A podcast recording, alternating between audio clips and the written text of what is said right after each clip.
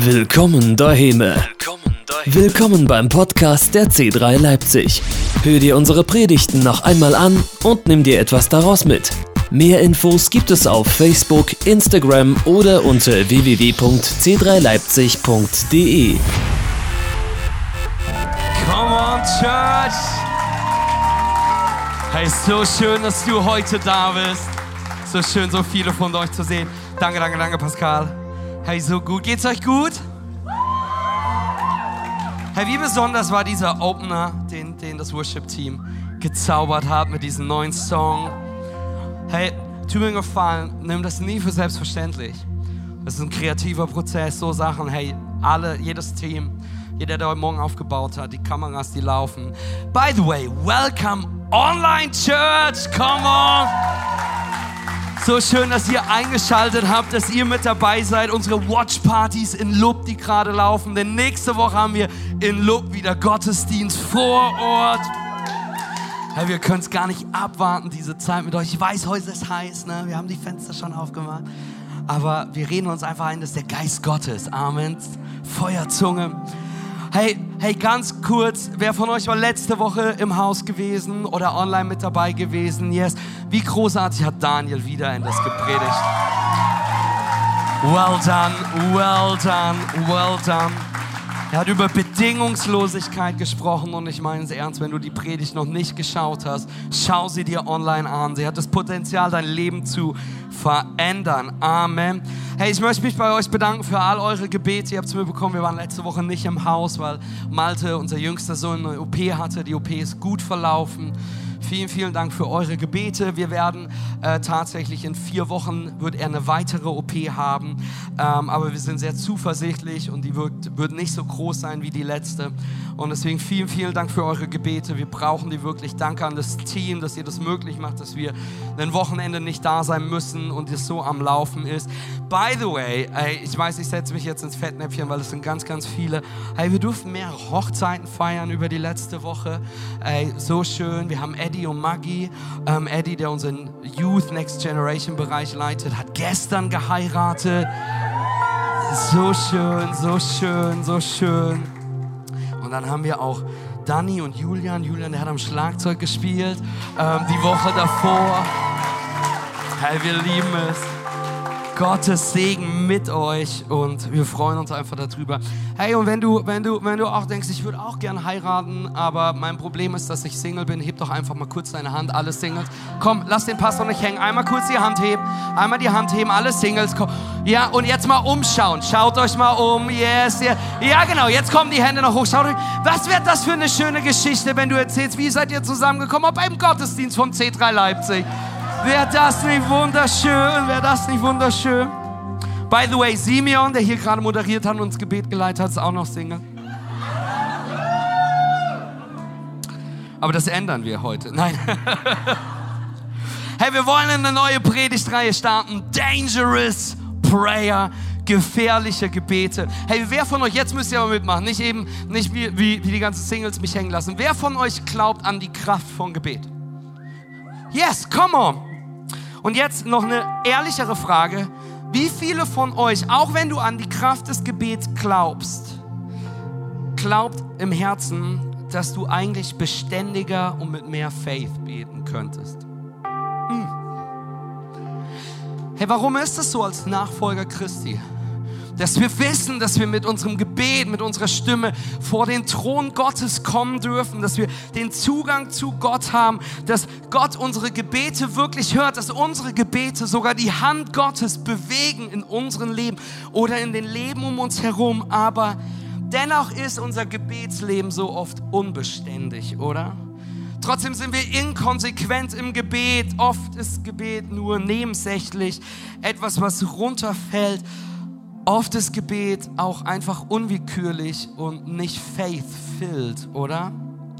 Kann es sein, dass viele von uns Gott wirklich lieben, ihm wirklich die Ehre geben und Ehre geben wollen, aber dass wir glauben, dass wir schlechte, Gebet, äh, schlechte Beter sind? Und das Problem ist auch, weil, weil wir andere haben, wir haben Simeon die schon so professionelle Beter wirken. Wisst ihr, was ich meine? Wir hören andere beten und denken so, wow, die können beten. Die, die zitieren sogar Bibelstellen, das gibt bestimmt extra Punkte. Boah, die binden den Teufel, jede Dämon und die Dunkelheit in ihrem Gebet. Guck sie dir an. Und du hast das Gefühl, dass es professionelle Beter sind, die da drin ausgebildet werden, oder? Und plötzlich kann es sein, dass du und ich eingeschüchtert sind. Das, und dann kommt so ein professioneller Beter, so ein Simeon, und sagt: Hey, komm, komm morgen Abend vorbei, wir wollen eine Stunde beten. Und wenn wir ehrlich sind, denken wir, ich weiß nicht, ob ich drei Minuten schaffen soll. Und wisst ihr, ich möchte ganz ehrlich zu euch sagen, es gab Zeiten, in denen ich gelangweilt war von meinem Gebet. Und es gab Zeiten, da bin ich davon überzeugt, dass Gott gelangweilt war von meinem Gebet. Und ich glaube, das ist ein Problem von vielen von uns, wenn wir ganz ehrlich sind. Das Gebet immer die gleiche Routine hat. Oder vielleicht bei dir zu Hause auch. Vielleicht hast du heute Morgen gebetet, die gleiche Routine. Gott, danke für diesen Tag, danke für dieses Wetter, machst ein bisschen kühler, beschütz mich. Gott, ich danke dir für das Essen, auch wenn das ein echt fieser Cheeseburger ist. Und ich bitte dich, dass du den Burger segnest und dass der gut für meinen Körper ist. Und wir wissen, dass Gott ein Wunder dafür bewegen muss, damit das gut für deinen Körper ist. Hey Gott, sei bei mir heute. Gott, hilf mir, einen Parkplatz zu finden. Alle Städter haben gerade Amen gebrüllt, habt ihr gemerkt? Hey, ist es möglich, eine, eine echte, eine ehrliche Frage, ist es möglich, dass unser Gebet zu safe, zu sicher ist und nicht gefährlich ist? Ich möchte mir mit dir in den nächsten Wochen anschauen, gefährliche Gebete. Gefährliche Gebete aus der Bibel, die dein Leben verändern, weil sie nicht safe sind, sondern weil sie wirklich mutig sind, weil sie Glauben und Faith benötigen, weil sie die Hand Gottes in deinem Leben bewegen können, wie, noch, wie du es vielleicht noch nie zuvor gesehen hast. Denn wenn wir lernen und verstehen, was Jakobus uns sagt in, in Jakobus 1, Vers 6, betet aber im festen Vertrauen und zweifelt nicht denn wer zweifelt, gleicht den Wellen im Meer, die vom Sturm hin und her getrieben werden.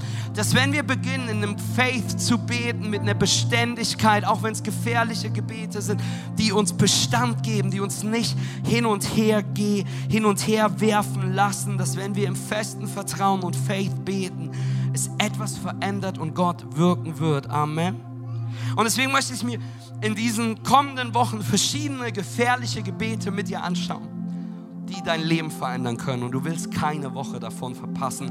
Und wenn wir schon im Thema Gebet sind, lasst uns nochmal beten. Jesus Christus, ich danke dir für diesen Gottesdienst. Ich danke dir für jeden, der heute hier ist. Ich danke dir für jeden, der online zu Hause zugeschaut hat. Und Gott, ich bete, dass du unsere Herzen jetzt öffnest. Gott, dass du uns dass du dein Wort nutzt, meine Worte heute nutzt. Denn es soll nicht um mich gehen, sondern um dich gehen, um in unsere Leben, in unsere Situation zu sprechen. Gott, egal ob wir das erste Mal hier sind oder eingeschaltet haben oder so oft hier sind, du hast etwas Neues für uns und wir beten, Heiliger Geist, dass du sprichst und in unsere Leben kommst. In Jesu Namen. Amen. Lass uns Gott noch einen riesen Applaus geben und vielen Dank, Daniel.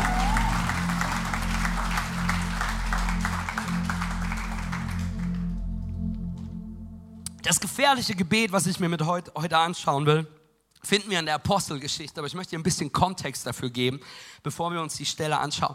Der Kontext ist der, das Movement hat begonnen. Die Early Church ist gestartet und wir sehen zwei der Apostel, Petrus und Johannes. Und sie haben großen Faith und Glauben und sind in Jerusalem unterwegs und sie, sie predigen das Wort Gottes. Sie predigen, dass Jesus gestorben ist, dass er wieder auferstanden ist. Sie beten für Heilung, für Menschen und sind davon überzeugt, dass Gott heilt und Wunder tut. Und das, was passiert, dass sie für einen Mann beten, der 40 Jahre lang gelähmt war der nicht laufen kann. Und sie beten für ihn und Gottes Hand wird bewegt, ein Wunder passiert und dieser Mann kann wieder laufen und, und läuft durch die Gegend, erzählt, was passiert. Und es ist großartig, aber das einzige Problem ist, dass es eine Gruppe gibt, das sind die Saduäer, Saduäer, und das ist eine sehr religiöse Partei quasi zu der Zeit gewesen.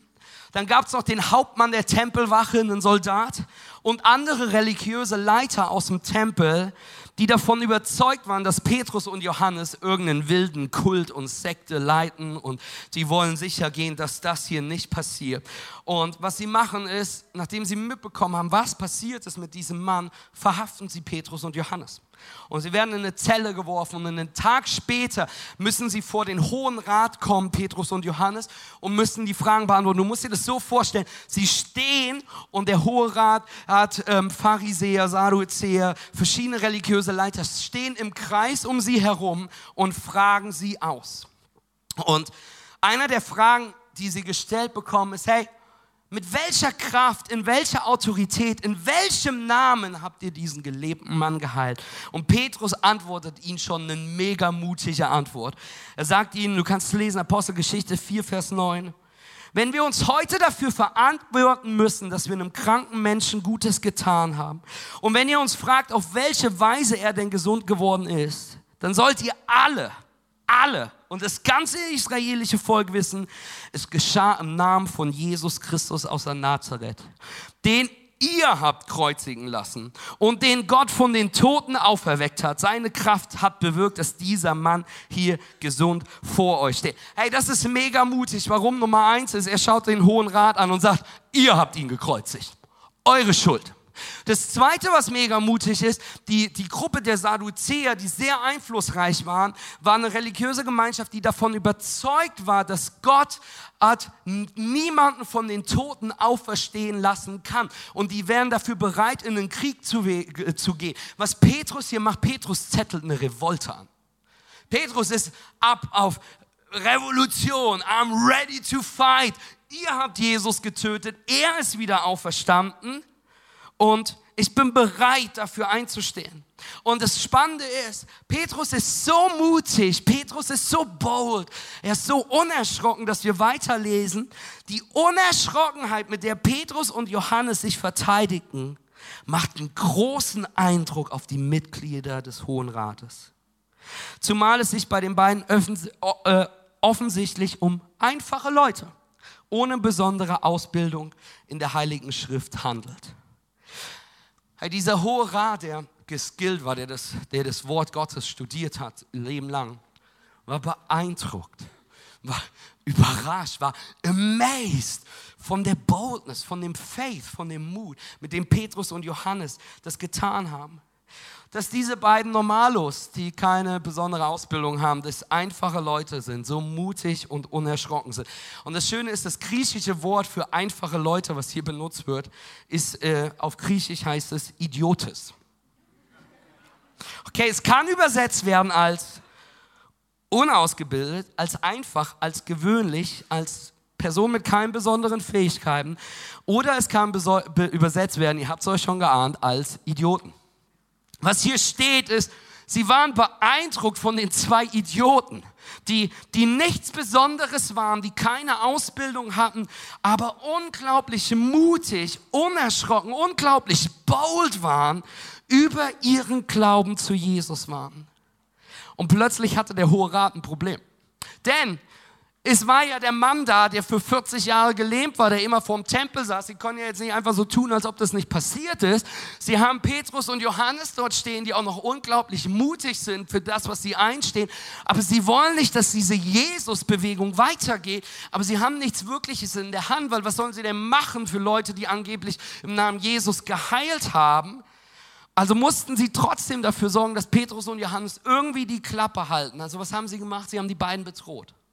Sie haben Petrus und Johannes gesagt, hey Leute, wenn ihr weiter über Jesus predigt, in seinem Namen irgendwas macht, egal wie diese Wunder passieren, ihr hört jetzt auf damit. Falls ihr über Jesus nochmal sprecht und wir das mitbekommen, dann wird das Folgen haben. Dann wird es Folgen auf einem körperlichen Level haben, denn wir werden euch nicht nur schlagen, wir werden euch nicht nur einsperren, wir werden euch nicht nur auspeitschen lassen, sondern wir werden euer Leben nehmen und euch hinrichten lassen. Und was glaubst du, was die beiden getan haben, als sie das gehört haben? Dass sie potenziell, wenn sie weiter das tun, was sie tun, sie potenziell nicht nur geschlagen, sondern getötet werden. Sie haben das getan, was wir meisten vielleicht gemacht hätten. Sie haben gebetet. Aber es ist das Spannende, sie haben nicht gebetet, oh Gott, beschütze uns. Oh Gott, lass, lass, lass das nicht passieren. Sie haben nicht gebetet. Gott, ich will doch nur einen guten Job mit gutem Gehalt. Ich will doch nur glücklich verheiratet sein und in Ruhe gelassen werden. Ich will doch nur immer mal im Gottesdienst kommen, vielleicht in der C-Group sein, aber ich wollte keine Schwierigkeiten deswegen haben. Oh, ich, ich will es doch nur bequem haben. Gott, bitte sorg dafür. Sie haben nichts in diese Richtung gebetet. Stattdessen haben sie gebetet. Während ihr Leben bedroht war, haben sie in ein sehr, sehr gefährliches Gebet gesprochen. Warum? Hey, weil die Nachfolge Jesus nie vorgesehen hat, dass es einfach, bequem und sicher ist. Und ich möchte das Gebet zeigen, Apostelgeschichte 4, Vers 29. Und nun Herr, höre ihre Drohung. Hilf allen, die an dich glauben, deine Botschaft mutig und unerschrocken weiterzusagen. Das, was sie beten, ist, Gott, mach uns mutig. Gott, wir sind, wir sind bedroht. Mach uns unerschrockener. Mach uns, mach uns fester im Glauben. Mach uns bold. Mach uns furchtlos. Gott, gib uns eine unerschütterliche Überzeugung, dass wir den Mut haben, dass wir den Glauben aufbringen, dir zu gehorchen, dir zu folgen, egal was es kosten könnte. Gott, und selbst wenn es uns etwas kosten könnte, mach mich noch mutiger, mach mich noch unerschrockener, mach mich noch bolder. Und alle geistlichen Leiter waren beeindruckt durch ihren Mut, durch ihre Unerschrockenheit, durch ihre Boldness. Ich habe eine Frage an dich, wenn du Jesus nachfolgst. Das ist eine schwierige Frage. Du musst mir das gleich nicht beantworten. Wie beeindruckt sind andere Menschen, wenn sie auf dein Leben schauen, von deinem Mut, von deiner Boldness, von deiner Unerschrockenheit, für dein Faith zum Glauben? Ich meine das auf einer Skala von 1 bis 10. Wie unerschrocken bist du? Eins ist das absolut niedrigste, zehn ist das absolut höchste. Wie unerschrocken, wie mutig sagen Leute von dir. Vielleicht bist du heute hier und du bist demütig und du sagst, Matthias, ich bin vielleicht eine sechs oder sieben, aber alle um dein Leben herum wissen, nee, das stimmt nicht. Du bist wahrscheinlich neun oder zehn, weil jeder weiß, egal wo du bist, egal mit wem du abhängst, weiß, dass du ein Nachfolger Christi bist, dass du transformiert bist durch die Gnade Jesus, dass du, dass es da eine geistliche Frucht gibt in allem, was du tust. Manchmal sprichst du öffentlich von Jesus, manchmal musst du gar nicht darüber sprechen, denn in dem Moment, wo du einen Raum betrittst, verändert sich die Atmosphäre, weil der Geist Gottes mit dir ist, weil deine Anwesenheit die Güte, die Liebe Gottes repräsentiert präsentiert. Jeder weiß, ob sie daran glauben oder nicht, dass du ein hingegebener Jünger bist, dass du ein Nachfolger von Jesus bist, dass du eine Acht oder eine Neun bist. Amen. Und andere hier, wenn du wirklich ehrlich bist mit dir selbst, sagst du vielleicht, ja, ich bin Christ, schon.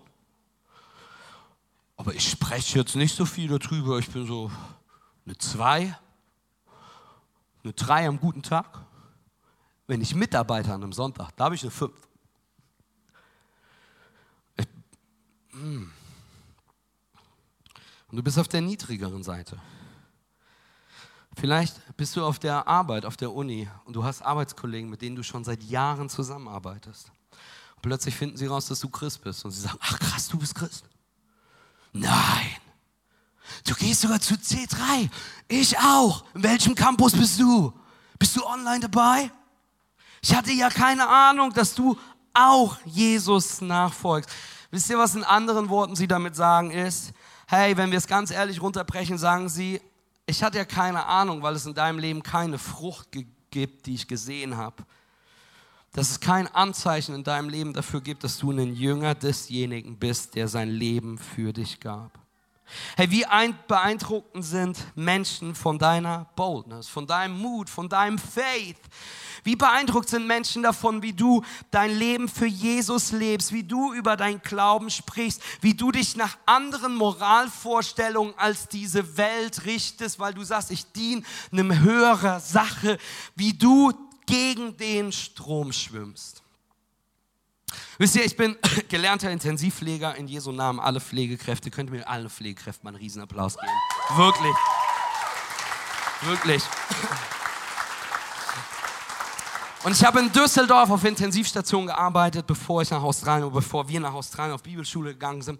Und es war ganz spannend. Wir hatten unseren letzten Tag. Ich hatte meinen letzten Tag auf Intensivstation und das Team war super nett und super süß gewesen. Wir haben so ein Abschiedsfrühstück für mich bereit gemacht, wo alle von Stationen, an den umliegenden Stationen und die unterschiedlichen Ärzte vorbeigekommen sind und hey, sich verabschiedet haben und wir einen super Brunch quasi hatten. Das war mein letzter Tag. Und es wirklich, es war mega toll gewesen. Und ich habe den größten Fehler gemacht, dass ich diese Stelle mit diesem Gebet einen Tag vorher gelesen habe in meiner stillen Zeit, wo die Apostel ähm, äh, beten, hey, mach mich mutiger, mach mich unerschrockener. Und plötzlich kam ein Moment, und das war ein mega großes Lob gewesen, ein Arzt fragte mich, ich sagte, hey Matthias, du bist wirklich ein guter Pfleger gewesen. Ja, danke, mehr davon. Ich war noch nicht so demütig im Jesus, das war vor Bibelschule, Amen.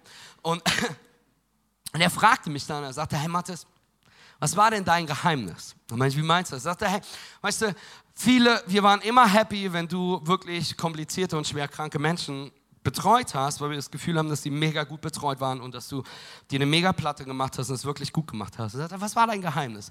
Und dachte ich, jetzt ist Zeit, mutig zu sein.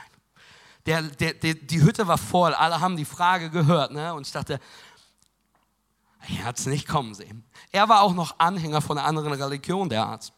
Und ich sagte, wegen Jesus. Und das war der Moment, wo es still wurde.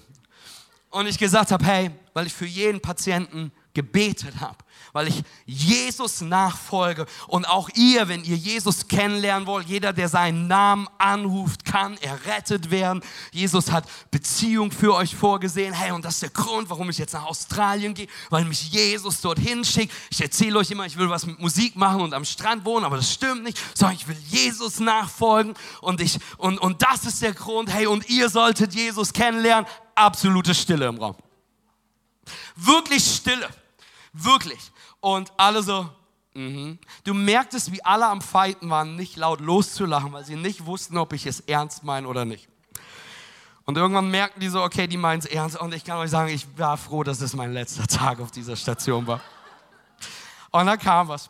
Und dann bin ich und der Tag ging irgendwie weiter. Und dann kam ein anderer Arbeitskollege auf mich zu, der sich dann rausstellte, dass er Christ ist.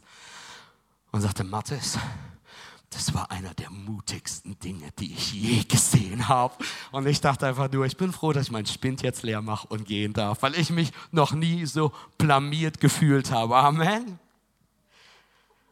Hey, meine Frage an dich, wie beeindruckt sind Menschen von deinem Mut, für deine Unerschrockenheit, für deinen Faith? Wie beeindruckt sind Menschen für deine, von deiner Nachfolge?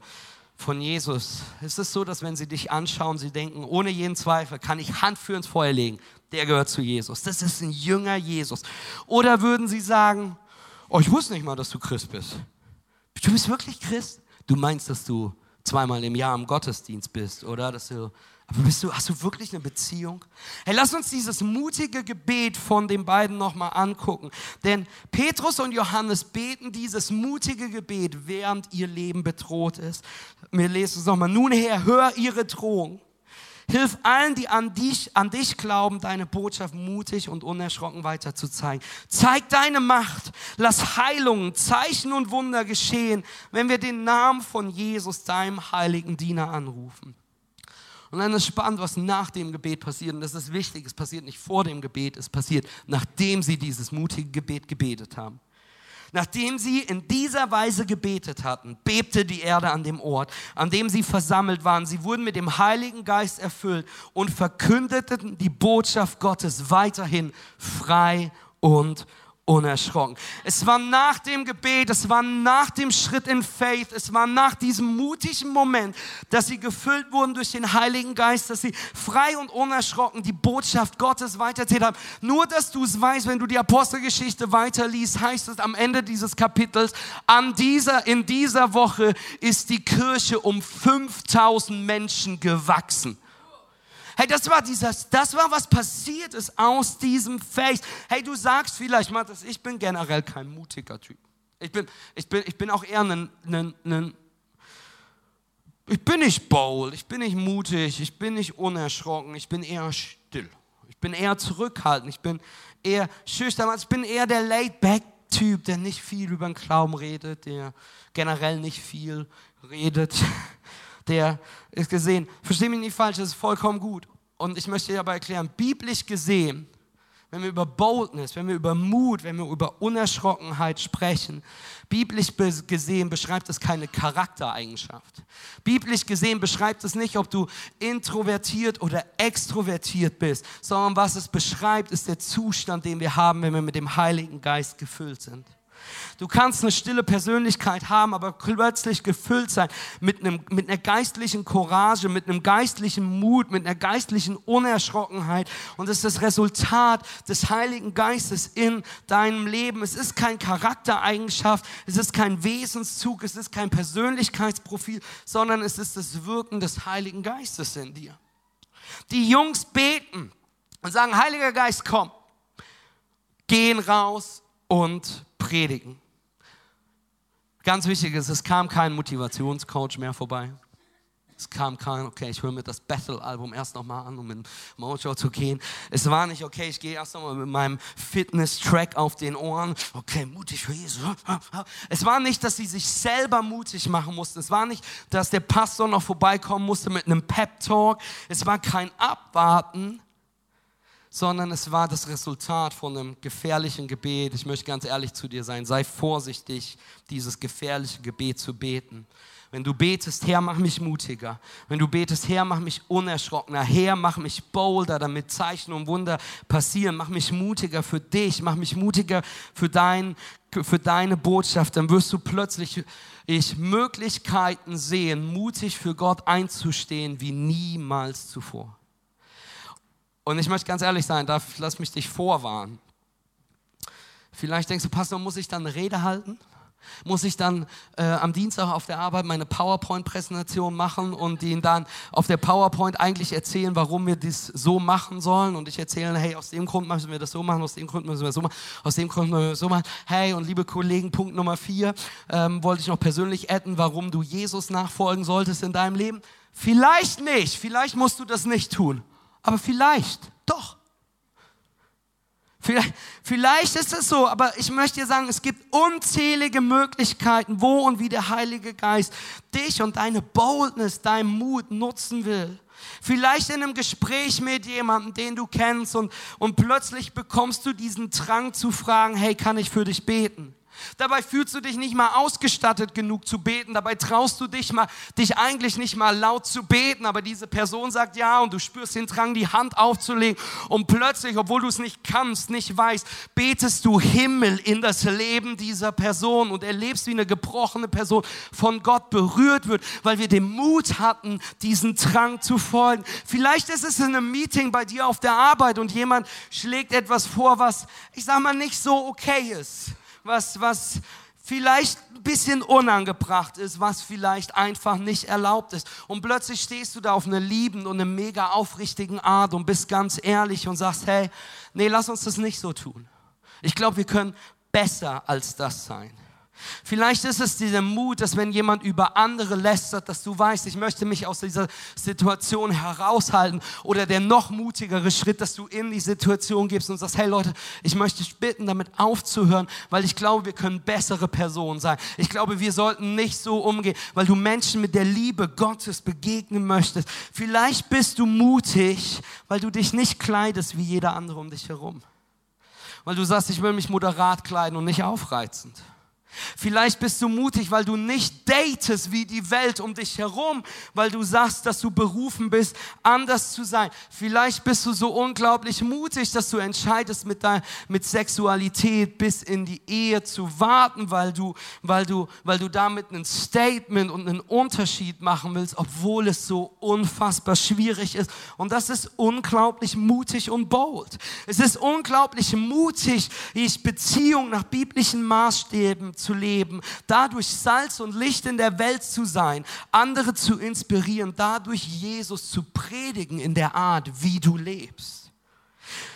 Du es ist mutig, wenn du anfängst, jemand, den du siehst, der verletzt ist, ihm zu sagen, hey, pass auf, ich bringe dich am Sonntag mit in Church. Ich meine nicht, dass du einlädst, das ist nämlich ein Unterschied zwischen einladen und bringen. Viele von uns laden ein, aber das ist ein Unterschied zu sagen, hey, ich sehe, wie verletzt du bist, ich möchte, dass du mit mir kommst an diesem Ort. Es gibt so viele Möglichkeiten, wie der Heilige Geist dich nutzen möchte, wenn du mutig genug bist zu beten. Herr, mach mich bold, mach mich mutig für dich. Lass mich fragen, hey, was könnte passieren? Was wäre möglich, wenn du dir gleich eine Erinnerung in deinem Telefon machst, die dich daran erinnert, jeden Tag diese Woche zu beten, Herr, mach mich mutiger für dich. Herr, benutze mich, dass ich den Glauben habe, Gott, ich habe den Glauben, dass du heute wirklich, wirklich wirkst. Seid ihr noch wach? Vielen Dank. Bevor ihr jetzt hier, bevor ihr vollkommen weg seid. Irgendjemand bis jetzt was gelernt? Okay. Macht das ja nicht für mich hier, ich kenne die Predigt schon, ja? Okay, hey, Petrus und Johannes waren echter Verfolgung ausgesetzt, als sie das gepredigt, äh, gebetet haben. Aber sie haben weiter von Jesus erzählt. Sie haben weiter erlebt, wie Gott wirkt, wie Menschen Jesus als ihren Erlöser angenommen haben. Und was ist passiert? Mit der, was hat der Hohe Rat und, und die gesetzlichen Leiter gemacht? Äh, gesetzlichen religiösen Leiter, die waren auch gesetzlich, das passt schon. Aber was haben sie gemacht? Sie haben gesagt, hey, wir müssen uns aufhalten und haben die Jungs wieder festgenommen. Wir lesen davor in Apostelgeschichte 5, Vers 17. Diese Geschehnisse weckten den Neid des hohen Priesters und seiner ganzen Gefolgschaft der Partei der Sadduzäer und sie beschlossen, nicht länger untätig zuzusehen. Sie ließen die Apostel festnehmen und in das städtische Gefängnis bringen. Aber pass auf, was dann passiert ist. Doch in der Nacht öffnete ein Engel des Herrn die Türen des Gefängnisses und führten die äh, Apostel hinaus. Geh in den Tempel, befahl er ihnen. Was er eigentlich sagt, ist, go back to work. Zurück an die Arbeit, Jungs. Tretet für das Volk, vor das Volk und verkündet unerschrocken die Botschaft, die der Herr gebracht hat und die zum Leben führt. Okay, hey, wenn du wagemutig genug bist, dieses gefährliche Gebet zu beten, ein Gebet voller Faith, dieses Gebet, Gott, mach mich mutiger, dann möchte ich dir drei Merkmale geben, die damit in deinem Leben passieren werden. Nummer eins ist Mut und Unerschrockenheit für Gott löst fast immer geistlichen Widerstand aus.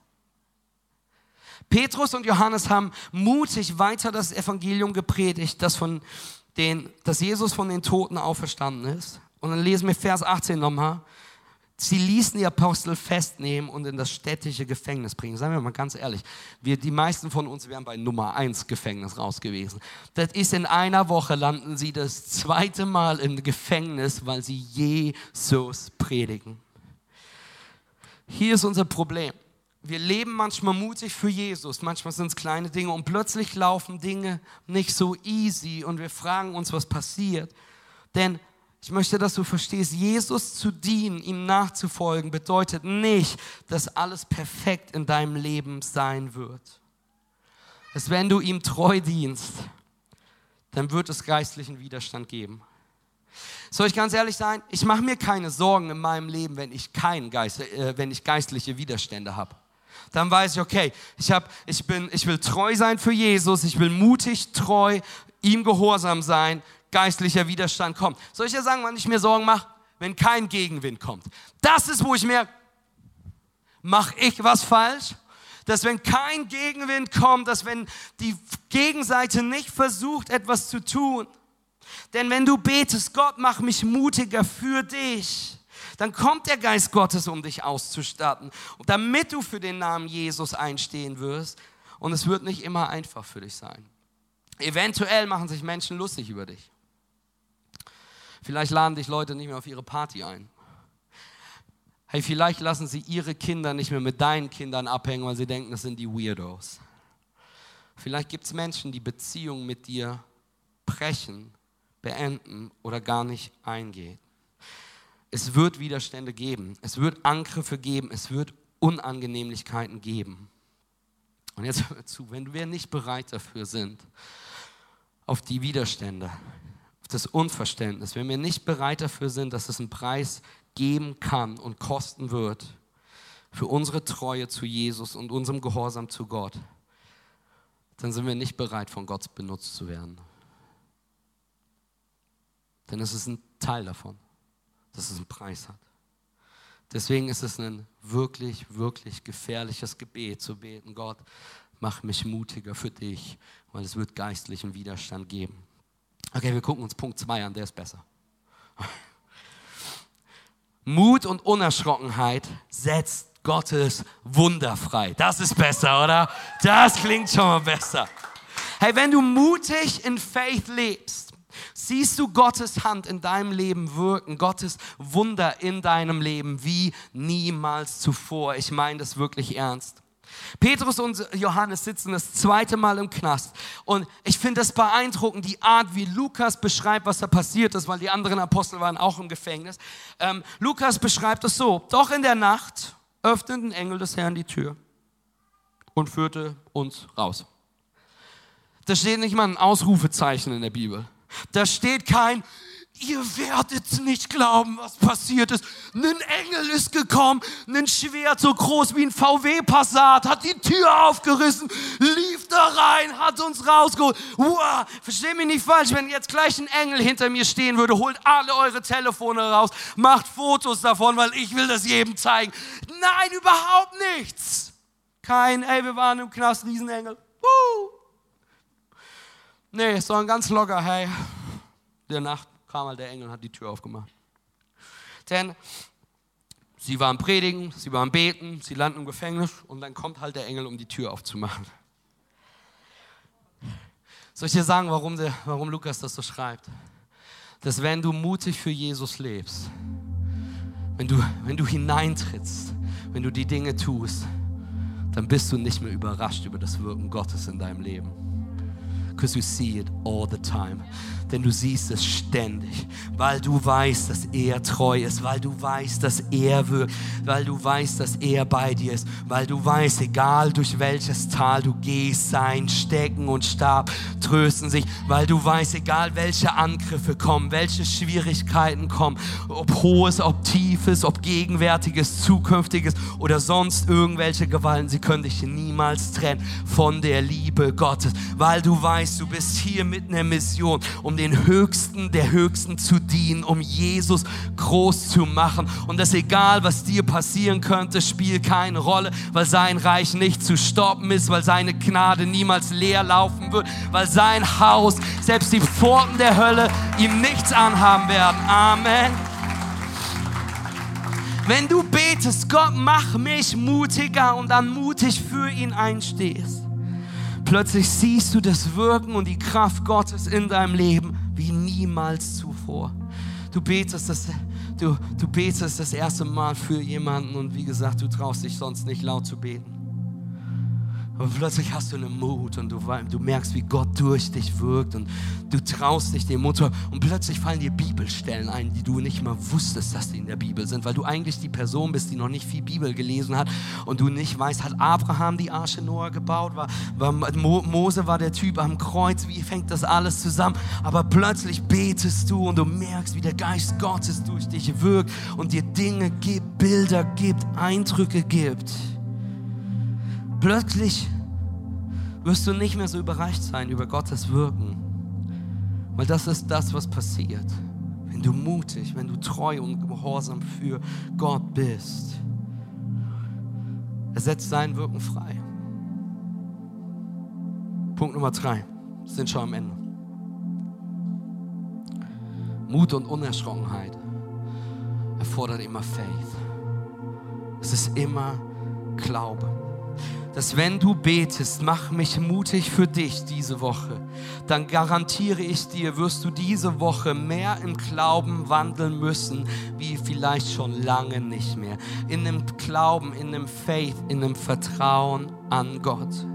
Der Engel kommt und öffnet die Tür, macht die Tür auf und dann sagt er ihnen, Vers 20, geh in den Tempel, befahl er ihnen, tretet vor das Volk und verkündet unerschrocken die Botschaft, die der Herr gebracht hat und die zum Leben führt.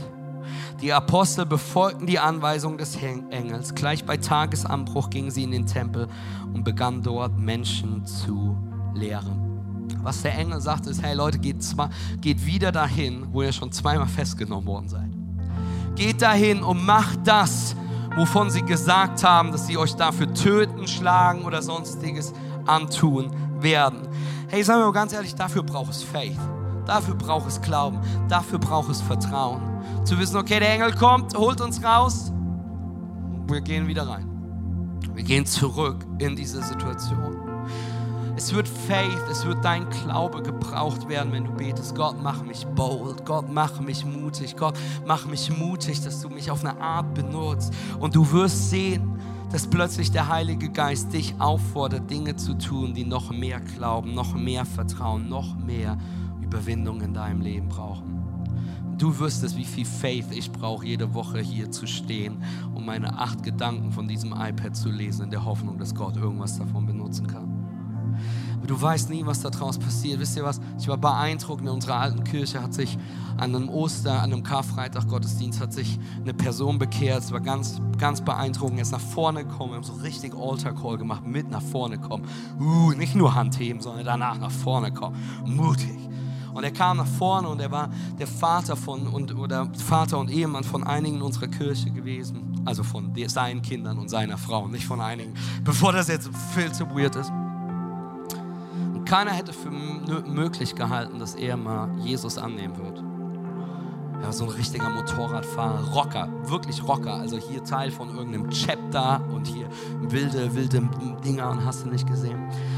Vier Wochen später war sein Geburtstag gewesen und er rief mich an und sagte, Pastor, ich würde so gern, dass du auf meinen Geburtstag kommst. Ich sage, ja, okay, warum? Ich sage, weil meine ganzen Rocker-Kollegen da sind. Und die waren alle drei Köpfe größer als ich. Versteht ihr? Ich, ich hatte eine Skinny-Hose an. Ne? Wisst ihr, was ich meine? Das war, das war so, das war so, das war so, ich war kein Match. Verstehst ihr? Und er stellte mich, er hat mich am Anfang gar nicht vorgestellt. Das war ganz witzig. Ne? Ich komme auf diese Feier und es war so bei ihm am Haus und in seinem Garten. Und ich denke so, wo ist er denn? Wo ist er denn? Da ist jemand, den ich kenne. Der spricht mit einem Rocker. Ich gehe wieder weg. Und ich war furchtbar intimidated.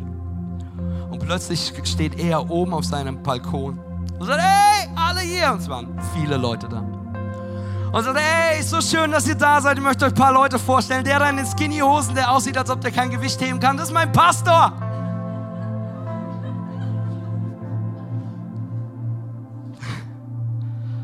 Und alle waren total verwundert. Und er sagte, hey, das ist mein Pastor, weil ich vor vier Wochen mein Leben Jesus gegeben habe. Ich die beste Entscheidung meines Lebens getroffen habe. Und er hat on the spot, er hat noch nie viel Bibel gelesen, aber hat einen Bekehrungsaufruf gemacht. Er hat das Evangelium geteilt, er hat einen Bekehrungsaufruf gemacht. Und an diesem Tag ist die Kirche um 50 Mann gewachsen.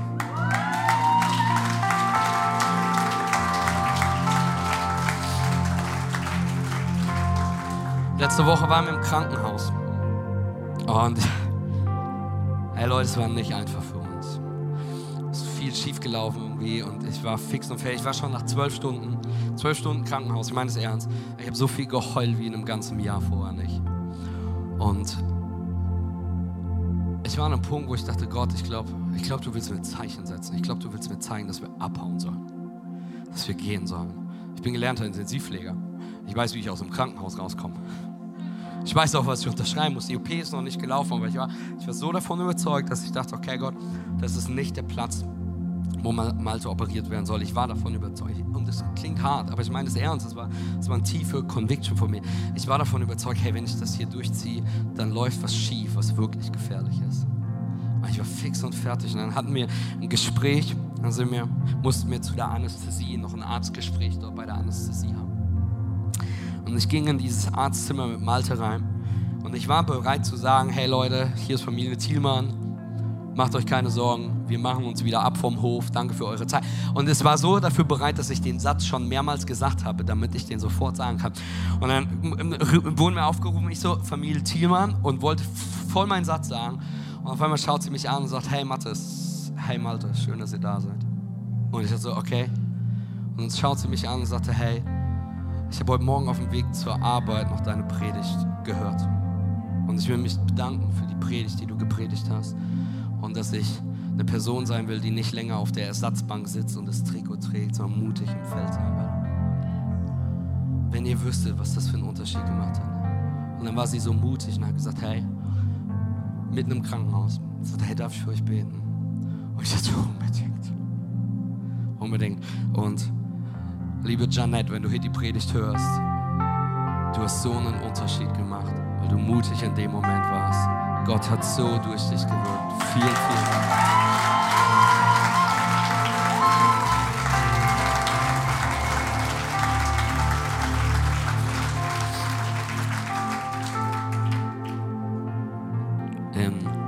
letzten Jahr in Australien, dritten Jahr Bibelschule, bekam ich plötzlich eine E-Mail.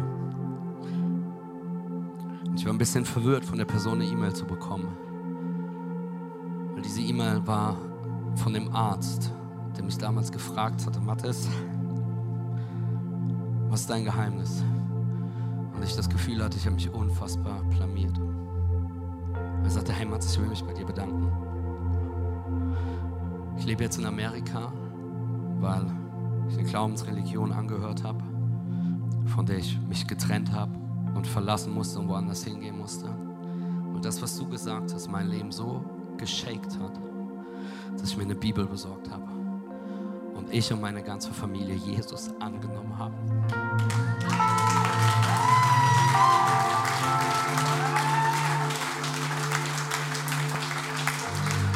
Ich möchte, dass du weißt, du kannst nicht wissen, was dein mutiger Schritt in Faith, dein mutiger Schritt in Vertrauen, deine Überwindung, die du aufbringen musst, in Bewegung bringen kann, was Gott daraus benutzen kann. Du wirst nicht immer wissen, was daraus entstehen kann, aber wenn du mutig betest, wenn du sagst, Gott, mach mich mutig und du später an diesem Tag eintrittst für Jesus, dass du da eintrittst, wo andere rausgehen, wo du Prioritäten und Zeit plötzlich anders lebst, wo du Liebe und Großzügigkeit anfängst, anfängst zu leben und du nicht mal dachtest, dass das in dir steckt.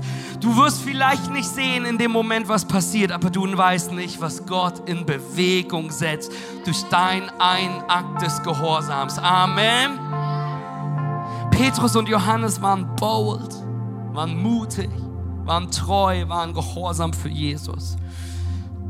Und ich würde euch so gerne jetzt sagen, wie sehr Gott das belohnt hat. Ich würde euch so gerne sagen, wie, wie Petrus seine alte Grundschulliebe geheiratet hat, Johannes jemanden bei christsuchchrist.de gefunden hat, wie sie die perfekten Hochzeiten in Jerusalem hatten mit den besten Bildern auf der Jerusalem Bridge, die perfekt waren für Instagram. Ich würde dir gerne erzählen, dass Gott sie so sehr gesegnet hat, dass Petrus auf, auf Hochzeitsreise auf die Bahamas ist, wie Johannes nach Jamaika, wie die Church gewachsen ist, wie alles läuft und weil sie so so clever geworden sind über Church, dass sie ein Business gestartet haben, ein Beratungsunternehmen gestartet haben. Und plötzlich haben sie so viel Geld, sie wissen gar nicht wohin damit. Und ihr Leben ist so entspannt. Und in den 50ern, wenn sie 50 sind, verkaufen sie ihre Businesse und müssen gar nicht mehr arbeiten und kaufen sich gemeinsam eine Villa in den Bergen, weil sie Best Buddies geworden sind und haben die beste Zeit ihres Lebens und können so viel Zeit mit ihren Enkeln verbringen. Denn, denn wenn wir mutig und gehorsam für Jesus leben, dann wird unser Leben immer besser und immer einfacher. Oder? Lass mich dir sagen, was wirklich mit Petrus und Johannes passiert ist. Lass mich dir sagen, was mit den beiden passiert sind, die für Mut gebetet haben und die restliches Leben unglaublich mutig für Jesus waren. Wenn du dir Johannes anschaust, Historiker sagen uns, dass er irgendwann gefangen genommen worden ist und er sollte getötet werden und wurde mit ganzem Körper, Kopf zuerst, in einen, in einen Topf voller kochenden Öl getunkt und wieder hinausgezogen. Es hat ihn aber nicht getötet. Und deswegen wurde er, weil er nicht getötet worden ist, wurde er in das Exil auf eine Insel in Patmos gegeben. Er wurde dort verbannt und war für den Rest seines Lebens alleine. Petrus, und wir wissen das von Geschichtsschreibern aus dem ersten Jahrhundert, wurde gefangen genommen und hingerichtet in Rom. Er wurde gekreuzigt und Petrus hat sich nicht würdig gefühlt, auf die Art zu sterben, wie Jesus, wie sein Erlöser gestorben ist, dass er die Soldaten gebeten hat, dass sie ihn auf dem Kopf kreuzigen und sie haben das getan. Und er starb. Das war ihre Belohnung für mutigen Gehorsam. Ich will dir sagen, es ist ein gefährliches Gebet. Also wundere dich nicht, über Widerstände für deinen Gehorsam und Mut für Jesus. Mach dir eher Sorgen, wenn es da keine gibt. Wie beeindruckt sind Menschen von deinem Faith? Wie beeindruckt sind Menschen von deinem Mut für Jesus? Wie beeindruckt sind Menschen von, wie du dein Leben für Jesus lebst? Wie beeindruckt sind Menschen von deiner, für deine Unerschrockenheit fürs Evangelium? Hey, wenn du Jesus kennst, wie ich es tue, wenn, du, wenn dir vergeben worden ist, wie, die, wie, wie mir vergeben wurde, dann willst du mutig und unerschrocken für ihn leben. Dann willst du dein Licht leuchten lassen in dieser Welt. Und dann ist es dir egal, ob es dadurch Schwierigkeiten kommen, ob es dich was kosten könnte, ob es Überwindung braucht, ob es Unannehmlichkeiten zu tragen sind, weil du möchtest, dass andere diese gleiche Gnade, diese gleiche Freiheit, das gleiche Evangelium, dass sie Gott kennenlernen, was durch Jesus Christus verfügbar ist. Amen. Was wird passieren, wenn du ehrlich beginnst zu beten? Gott, mach mich mutig für dich. Was könnte Gott mit dir tun? Was könnte er durch dich tun? Was könnte Gott in dir selbst tun? Ich möchte dich bitten, mit mir aufzustehen. Und ich möchte dich fragen, gleich mit allen Augen geschlossen. Das ist, hier nicht, das ist nicht der Bekehrungsaufruf, keiner. Aber ich will dich eine ganz, ganz ehrliche Frage haben und ich möchte, dass du ehrlich antwortest. Ich möchte dich gleich fragen, wer von euch in den nächsten sieben Tagen, bis wir uns nächste Woche wiedersehen, denn du solltest nächste Woche wieder da sein, Amen, weil du keine Woche verpassen möchtest, mit Mitgläubigen in der Gegenwart Gottes zu treten. So, wollte ich mal gesagt haben. Das ist ein guter Moment zu klatschen. Amen.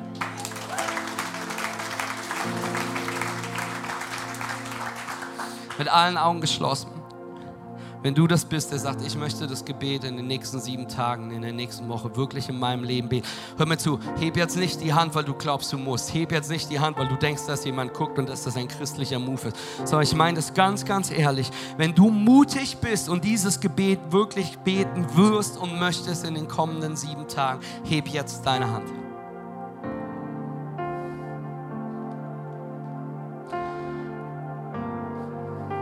Gott, ich bete jetzt für jeden, der gerade seine Hand hebt. Und Gott, du siehst die Hände, die hochgehen.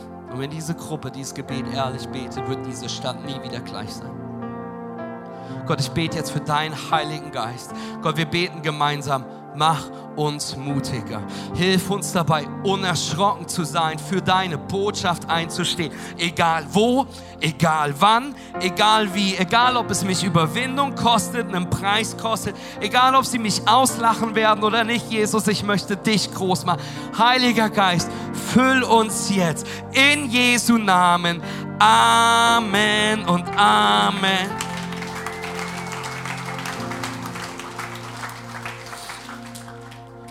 Lass uns die Skala nochmal gerade hinten drauflegen. Eine Skala von 1 bis 10. Wie beeindruckend ist dein Leben für Jesus? Hey, hör mir zu, wenn du dich hier einsortierst gerade, ist es dann möglich, dass du die Gnade und Vergebung Jesus Christus noch nie wirklich kennengelernt hast. Denn ganz ehrlich, wenn wir das tun, wir können es nicht zurückhalten.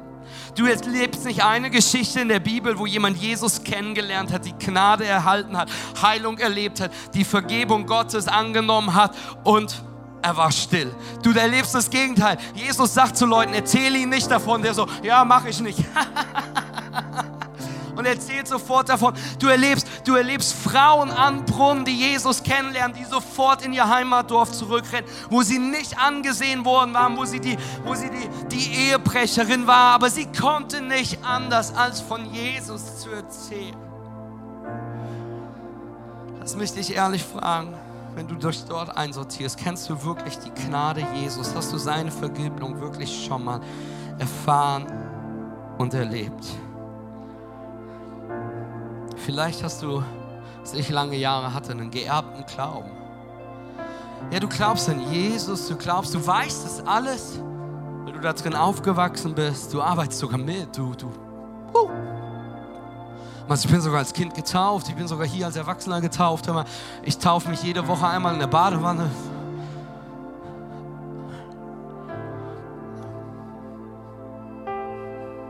Es ist möglich, dass wir geerbten Glauben haben. Ist es möglich, dass du mal da standst? Du warst on fire für Jesus in deiner Jugend. Du warst so ein Feier für Jesus in diesem Moment. But you came away. Du bist weggekommen davon und du merkst, wie dein Leidenschaftslevel zu Null gekommen ist.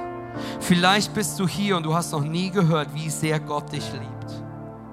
Dann möchte ich dir sagen, dass Gott dich so sehr liebt, dass er seinen Sohn für dich ans Kreuz gegeben hat Warum? Damit jeder, der an ihn glaubt, frei sein kann.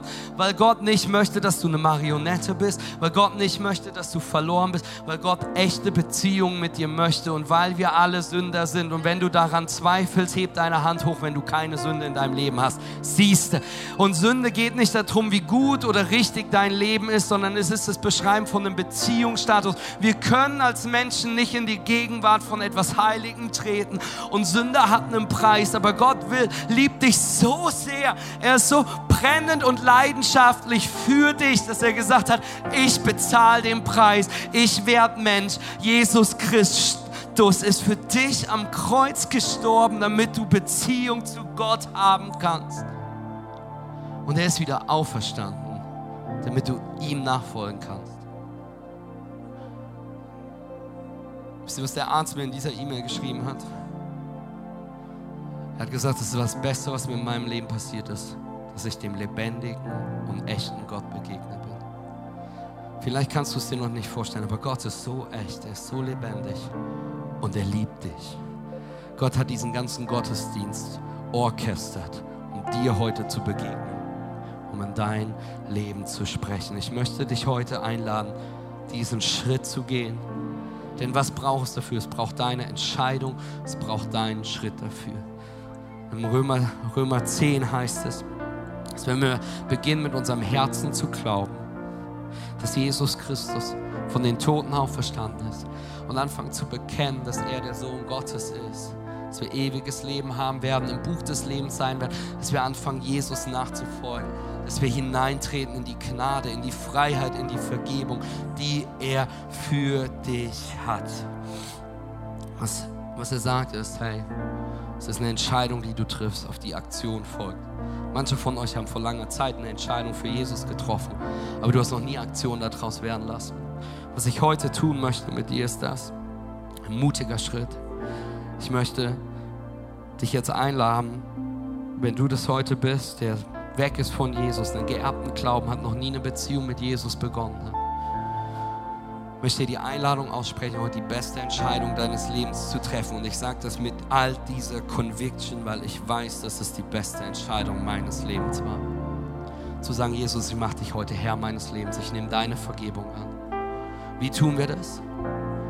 Hey, indem du gleich die Entscheidung trittst. Ich werde dich gleich bitten, deine Augen zu schließen. Dann werde ich bis drei zählen. Und ich werde dich einladen, dass wenn du das heute bist, bei drei in deinem Herz zu sagen, Jesus, ich komme zu dir. Jesus, komm in mein Leben. Wisst ihr, was ich gebetet habe?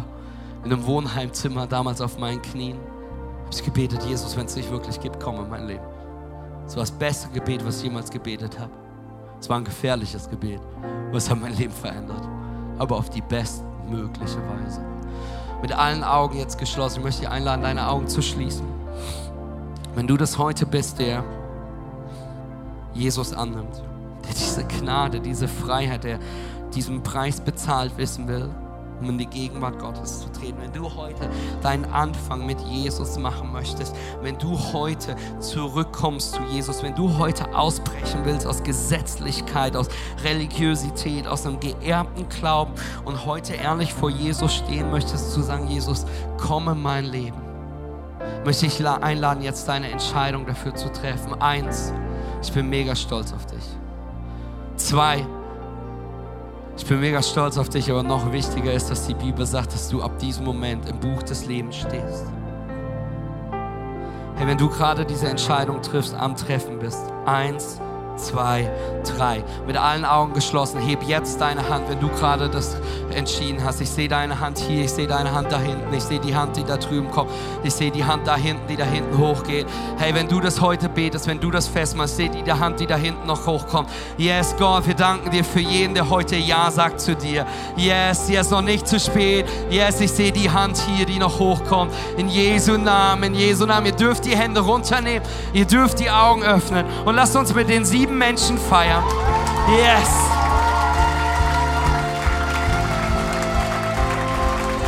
Willkommen! Willkommen daheim!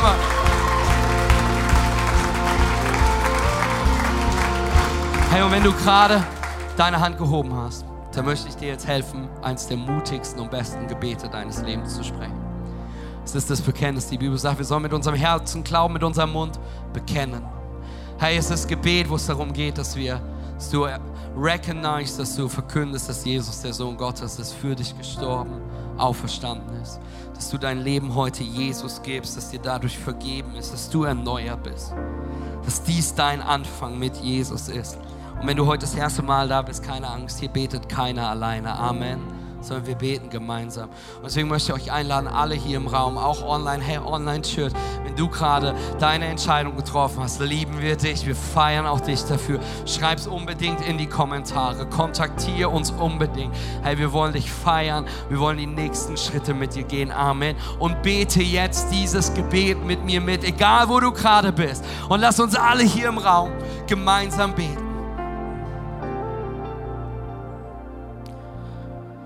Vater, ich komme zu dir als ein Sünder, der einen Erlöser braucht. Ich höre deine Stimme, die mich ruft, dein Kind zu sein. Ich glaube, dass Jesus Christus der Sohn Gottes ist. Ich glaube, er lebte ein perfektes Leben. Ich glaube, dass er wieder auferstanden ist, um mir Leben zu geben. Heute lege ich meinen Glauben in Jesus Christus. Dadurch ist mir vergeben. Ich bin erneuert, denn dies ist mein Neuanfang in Jesus Christus. Amen und Amen. Das war's für diese Ausgabe des C3 Podcasts. Wenn dich etwas besonders bewegt oder du Fragen hast, dann besuche uns am besten nächsten Sonntag im Gottesdienst oder schreibe uns eine Nachricht. Alle Infos findest du auf www.c3leipzig.de.